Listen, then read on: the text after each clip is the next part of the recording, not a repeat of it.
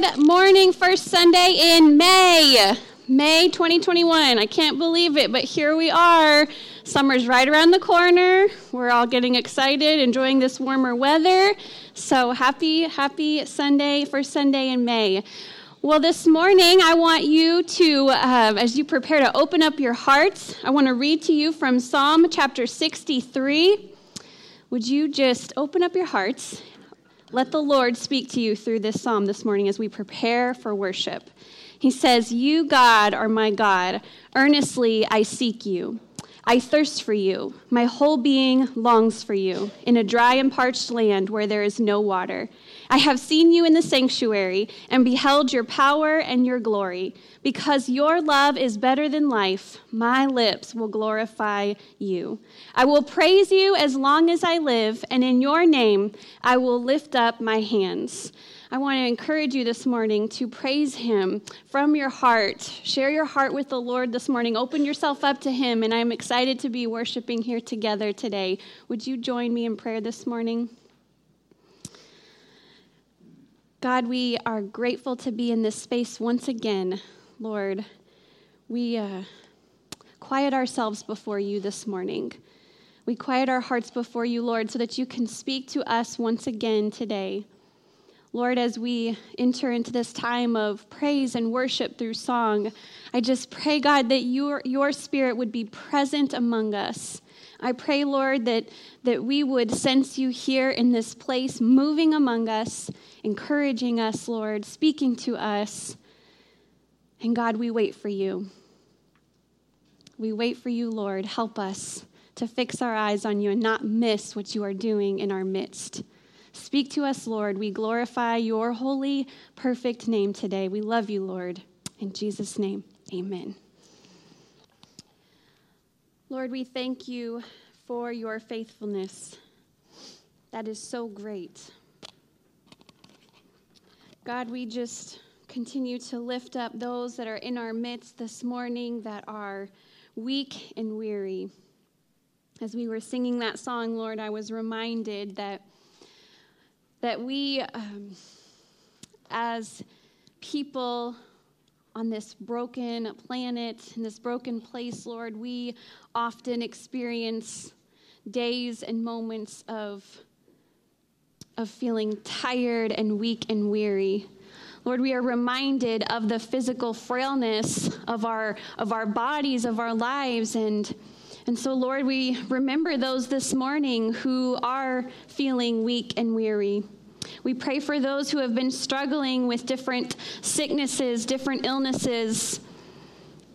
Lord, we um, think of Everett this morning. We want to remember him. Lord, we know that he has been battling with so many different illnesses. And so, Lord, I just pray that you would touch him this morning. I pray, God, that you would draw near to him. Give him your strength. Lord, I just pray that he would sense your healing presence in and all around him this morning. Lord, we are just reminded of, of the sickness that is still in our midst in the way of pandemic, of the, in the way of this of this COVID virus, Lord. And we pray for those who, who continue to be affected from this disease, Lord. We, we pray for Frank's, for Brett, Frankhauser's family this morning, God. We just pray that you would continue to draw near to them, Lord. Continue to be with them and meet them each day with your mercies and your faithfulness and your strength that is new. Lord, I just know that there are going to be moments where the grief will come and, and will hit in a new and powerful way. Oftentimes it's unexpected and it's overwhelming and it's difficult. And so, Lord, we just remember Brett and his family and we just pray, God, that you would continue to draw near to them. Lord, we remember Belinda's family this morning and the loss of her cousin due to COVID, Lord. And we just pray that you would draw near to them and be with that loss. Be with those who are, are hurting this morning. Be with her family as they continue to process this grief.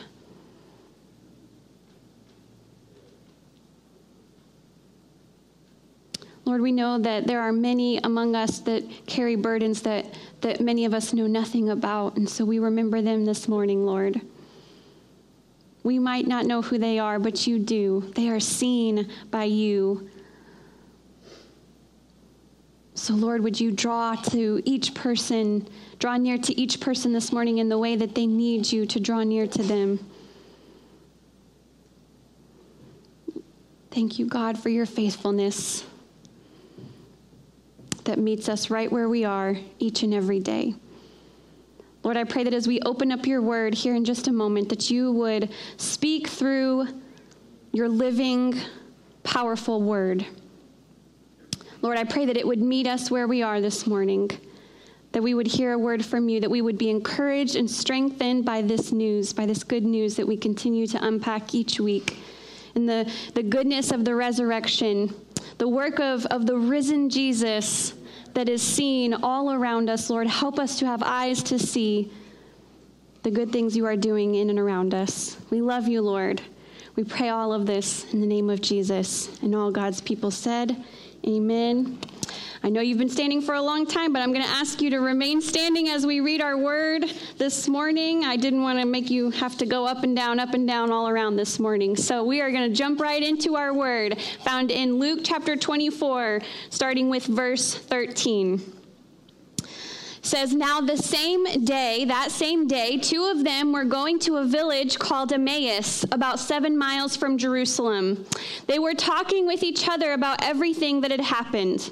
As they talked and discussed these things with each other, Jesus himself came up and walked along with them, but they were kept from recognizing him.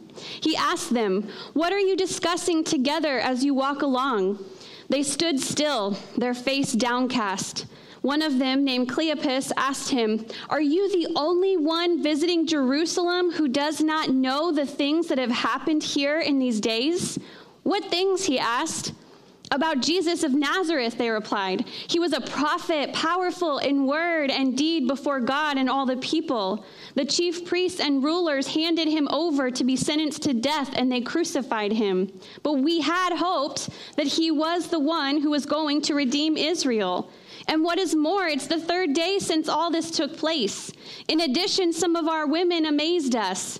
They went to the tomb early this morning but didn't find his body. They came and told us that they had seen a vision of angels who said he was alive.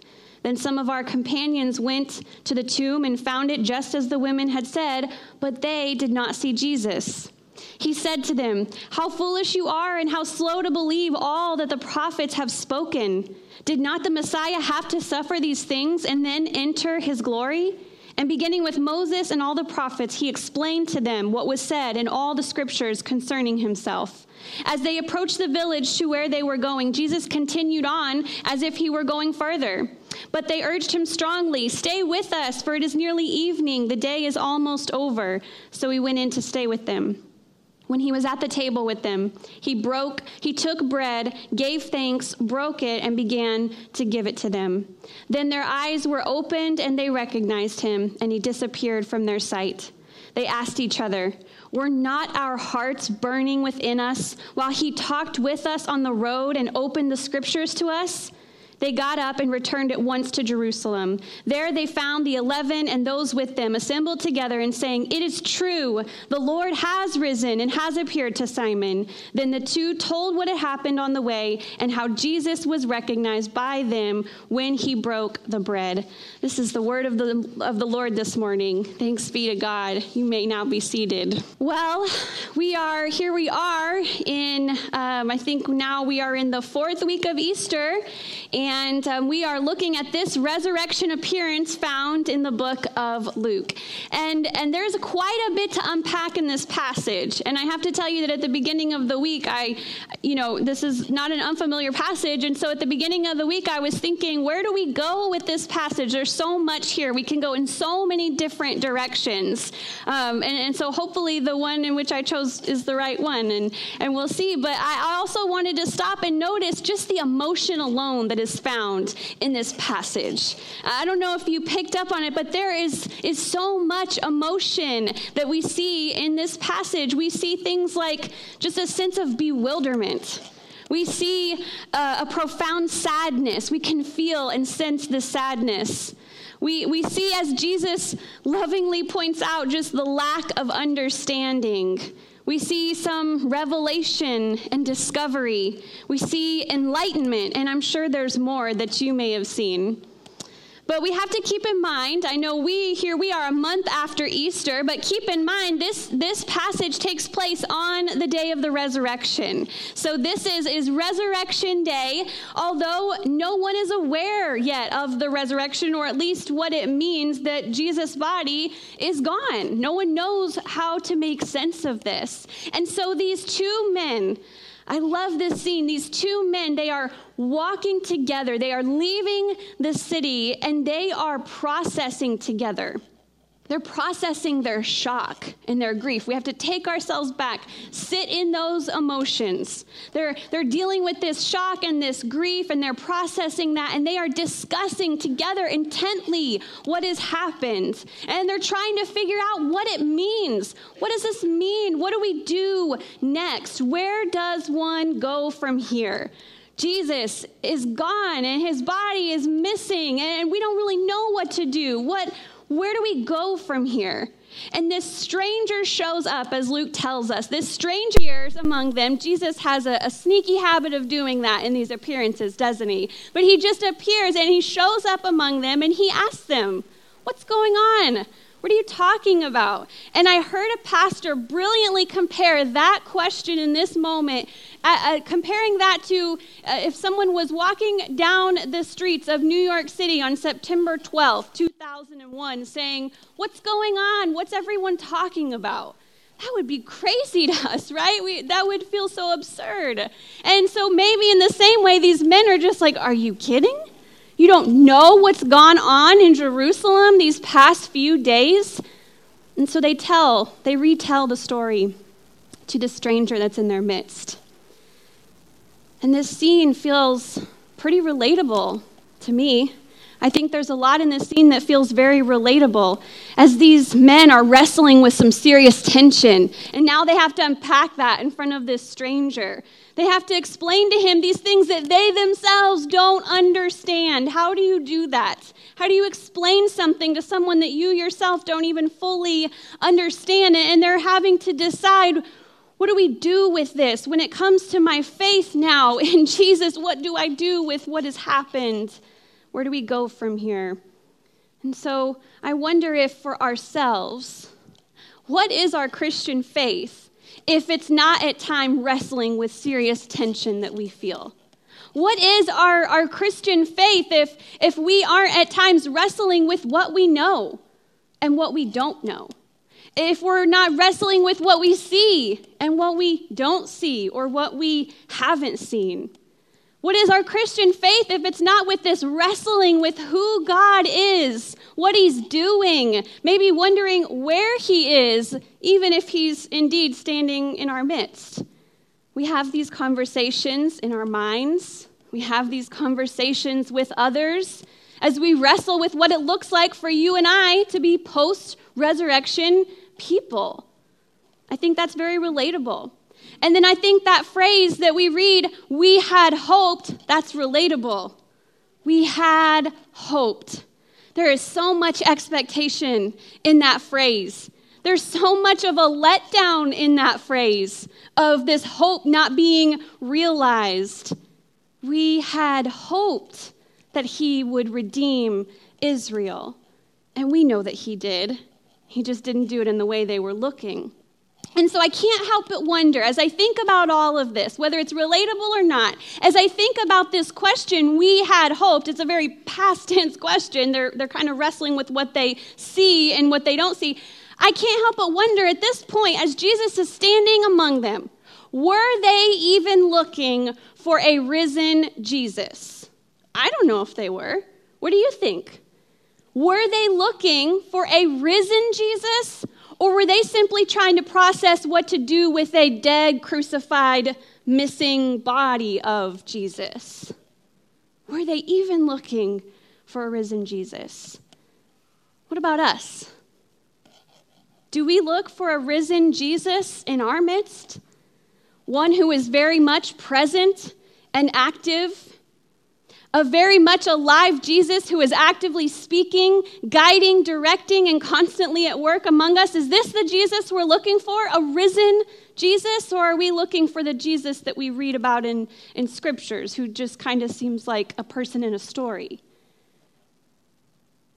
What do we do when we wrestle with our faith in this in this way, when we feel like Jesus is missing, when we feel like he's absent, when we feel like maybe he's left us hanging, or when it feels like he's just unavailable, not there, not doing what we need him to do when we need him to do it. What do we do when we wrestle with these things? Surely we find ourselves wrestling with these things. I'm not alone, right? And to be fair, I think to be fair, we have to point out that in this passage, Jesus' identity was concealed purposefully. That, that happened for a reason. And, and we know by Luke's words that, that there was a purpose that Jesus was concealing his identity. There was a reason why they didn't notice or recognize him. We might not know what it was, but we know it was a divine purpose. Maybe it was to teach them here's how you find Jesus. I don't know. But by the time we get to the end, the disciples do indeed discover that a risen Jesus had been present among them. And between the, the time of the tension and the wrestling and wondering what to do, but, but between that time and the time at the end where they discover, oh my goodness, the risen Lord was right here with us and we didn't even know it, in between, I think we see what appears to be at least three true ways in which we can discover how the risen Jesus is in our midst and discover what he's doing. And so I think the first way that, that we can discover how the risen Jesus is in our midst is through what we see in this passage the importance of community. But I'm going to narrow that down even more to the importance of discipleship. I don't know if you realize this, but in a sense, what we have between these two men that are walking and talking about these things, it's discipleship. It's discipleship in its most organic form. You shouldn't miss the profound importance that we see in these two men that are walking, literally walking on a journey, a journey home, and they're like, What is happening? What do we do about this? What, what does this mean for us? How do we live now? What, what's expected of us? See, in verse 15, I'm going to get just a little bit nerdy on you for a minute. In verse 15, we read that they discussed or conversed these things together. And the Greek word used for discussed or conversed is this Greek word um, that I'll do my best to pronounce, homilion. Homilion, and it's the word where we, in fact, get our English word for homiletics. And you, I don't expect you to know what homiletics means. It's okay if you don't. But homiletics is often used uh, to describe preaching or, or preparing for a sermon, but it also actually means deep religious discourse. And so that's a kind of a long, nerdy, maybe irrelevant way of explaining to you that what we see in this text is two men that are having this deep, intelligent discussion. Not just a deep, intelligent discussion, but related to Jesus, who he is, what he's done, and where we go from here. What does this mean for us as people of the resurrection?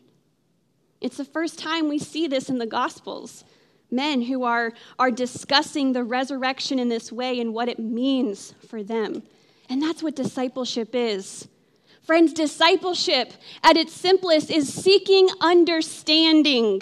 Seeking understanding, in it, and it's incredibly important because these men are on the pursuit of truth. They're just looking for truth and what it means and how it affects their lives. And isn't that what we're doing? We're looking for truth. We're looking for what does it mean that Jesus was, was dead and then resurrected and, and then ascended into heaven is now living among us in the spirit? What does that mean? What does that look like?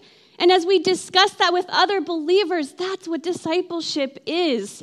It's at the core of who we are as, as Nazarenes and, and Wesleyans. It's, it's a part of who we are for a good reason.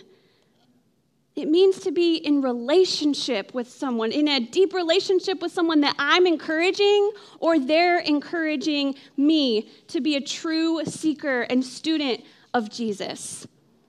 See, a good discipleship relationship, ideally between two, three people at the most, it's this relationship of equipping, encouraging, training as we wrestle with what the resurrection looks like for us as followers and disciples of Jesus. We journey together just like these two men did. We're just living life, walking through this life together, arm in arm, and we're helping each other grow in this knowledge and virtue and character of Jesus. And I have to tell you that discipleship is crucial. It's crucial because without discipleship, you're going to find yourself feeling stuck. You're going to find yourself having the same relationship with Jesus maybe now that you did when you became a Christian 10 years ago. You don't feel like you've gotten very far. You don't feel like you've grown. You don't feel like you know Jesus any more now than you did 10 years ago when you first became a Christian. But walking with someone that can help you unpack these things, that can help you understand things, that can just be there to encourage you and listen to you and pray for you. That's crucial to our relationship with Jesus. And I want to take it a step further and say that as great as Sunday school is, we just had an in person Sunday school class for the first time in over a year, and it was great. Adam did a great job, and it was a great class. Sunday school is great. We have a small group once a week at our house, and those are great. I teach that, so I'm going to assume it's okay. It may not be that great, but it's okay those things are great, but those things can't replace an intimate one on one or a group of three people that are really sitting down and unpacking what this looks like for me today, where I'm at in my life right now. So I want to ask you who are you discipling? Who's discipling you? Are you looking for a risen Jesus in this discipleship relationship? Because he'll be there. He'll be there. The next thing, the next way that we can see Jesus, the risen Jesus among us and in our midst is through, as Jesus points out in this text, the importance of Scripture. Jesus lovingly, I know it sounds like he's being a little harsh with them when he kind of throws that word foolish in there, but that's just his way of trying to lovingly point out to them there's so much that you missed. There's so much that was written for you to kind of prepare you and, and to help you see this when it happens. Jesus said, There is so much in Scripture concerning me, so much that would help you understand maybe even a little bit what's happening here. And that reminds us that, that if we look to Scripture, then we too will find revelations of a risen Jesus, or how to find him, or how to listen to him, or what he might be saying to us. When we are, are students of and, and dedicated to a faithful reading of Scripture, we do find Jesus, and he reveals himself to us in different ways. I like how Walter Brueggemann says that the Bible is how we've gotten glimpses of the mystery of God. Not a full revelation, although we could say it, it, it is that, but it doesn't fully reveal everything that we think we need to know in order to understand what we want to understand, but we get glimpses of the glory and mystery of God in Scripture. And where I was challenged with this this week is that, you know, there's a lot of good books out there that talk about the Bible and things that are in the Bible. There's a lot of great podcasts out there. There's a lot of great teachers and, and, and people out there that I can listen to and, and read from. And while that's great, and we should certain there's a place in our lives for these resources, none of that should replace my one-on-one time in the Word with my Heavenly Father. Because when I open up His Word, and when I give him space and room to speak to me through the raw, just the raw words of scripture into my life, he is so faithful to do so. And I don't always see it right away. And it doesn't always make sense right away. But he's there. He is faithful in that time. And I want to speak to some of you who say, okay, fine, I, I respect that, I understand that, but when I open up scripture, I don't know how to make sense of what I'm reading. I don't know how to how to understand some of the things I read. And I want to revert you back to discipleship. I want to take you back to discipleship and the importance of having someone that can wrestle through the tensions of scripture with you. When you're faithful to read God's word, he is faithful to reveal himself in and through his word. Don't ever forget, as the author of Hebrews says, the Word of God is alive and active. It's living and productive. It's always going to speak to us what we need. Are we looking for a risen Jesus in Scripture? And then finally, what we see the, the third way we can see a risen Jesus among us is through Holy Communion, through gathering at his table. It is incredible and not lost on me that this is the very moment that the disciples are aware that they are in the presence of Jesus is through this breaking of bread. That's the moment where they where it clicks for them where they say, "Oh, that's that's Jesus." That was Jesus with us all along because Jesus is indeed seen in the sacraments. And we, we communion is, is what we call a sacrament. And, and, and a sacrament, as Adele Calhoun says, a sacrament is an outward and visible sign of an inward and invisible reality. And we participate in the sacrament of communion often. But do we really remember what we're doing? Do we just go through it like it's another thing that we check off the list? Or do we really contemplate the sacredness that is communion? Because you see, when we hold that bread or that excuse for a bread that we're using right now, when we hold that styrofoam circular bread substitute and that little plastic container of juice, these are tangible signs that we can feel and touch as we contemplate the generosity of God and the price that was paid for us for this meal. We participate often, but let it not be lost on us what it is we're doing. And let me remind us that communion is mysterious. As we gather to the table and as we think about these things, it is a mystery to us. And we gather at the table and we think about things like Christ uh, has come, He has died, He is risen, and He will come again. And we just because we can't fully understand what that means for us and, and what that means, you know, how that works, we shouldn't refrain from participating. Because while there is great mystery in communion, there is a great anticipation. There's a great anticipation as we remind ourselves that even though this world feels dark and lonely, we are reminded through communion that the light of the world stepped in and said, This is my body broken for you, my blood shed for you. And we are reminded that the light has come and he's coming again and we wait with great anticipation. We're also reminded at the table that we're not alone. We're not alone. You are not alone. You don't walk through on this journey alone. I don't walk alone. You don't walk alone. We come to the table, and not only are we not alone, but Jesus himself is present among us. This is his table. He's the one who said, Do this in remembrance of me. This is a way that you will see me. This is a way that you will find me. This is one way that I will reveal myself to you. Do this in remembrance of me. And so we come together as a community to this table, and we are reminded that we are not alone and that Jesus is present and that he is revealing himself once again. He is offering himself to us once again. And it is indeed a great feast it nourishes us and strengthens us for this journey that we are on. Are you looking for a risen Jesus in Holy Communion? So, as the disciples put all these pieces together, they, they break bread with Jesus. They recognize that it was indeed Jesus who was with them. And as they begin to put all of those pieces together, they say that great line Oh, were not our hearts burning within us?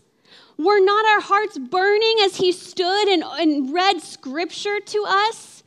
And I love how Carla Sunberg says they didn't need to see him to see him, their hearts were already burning.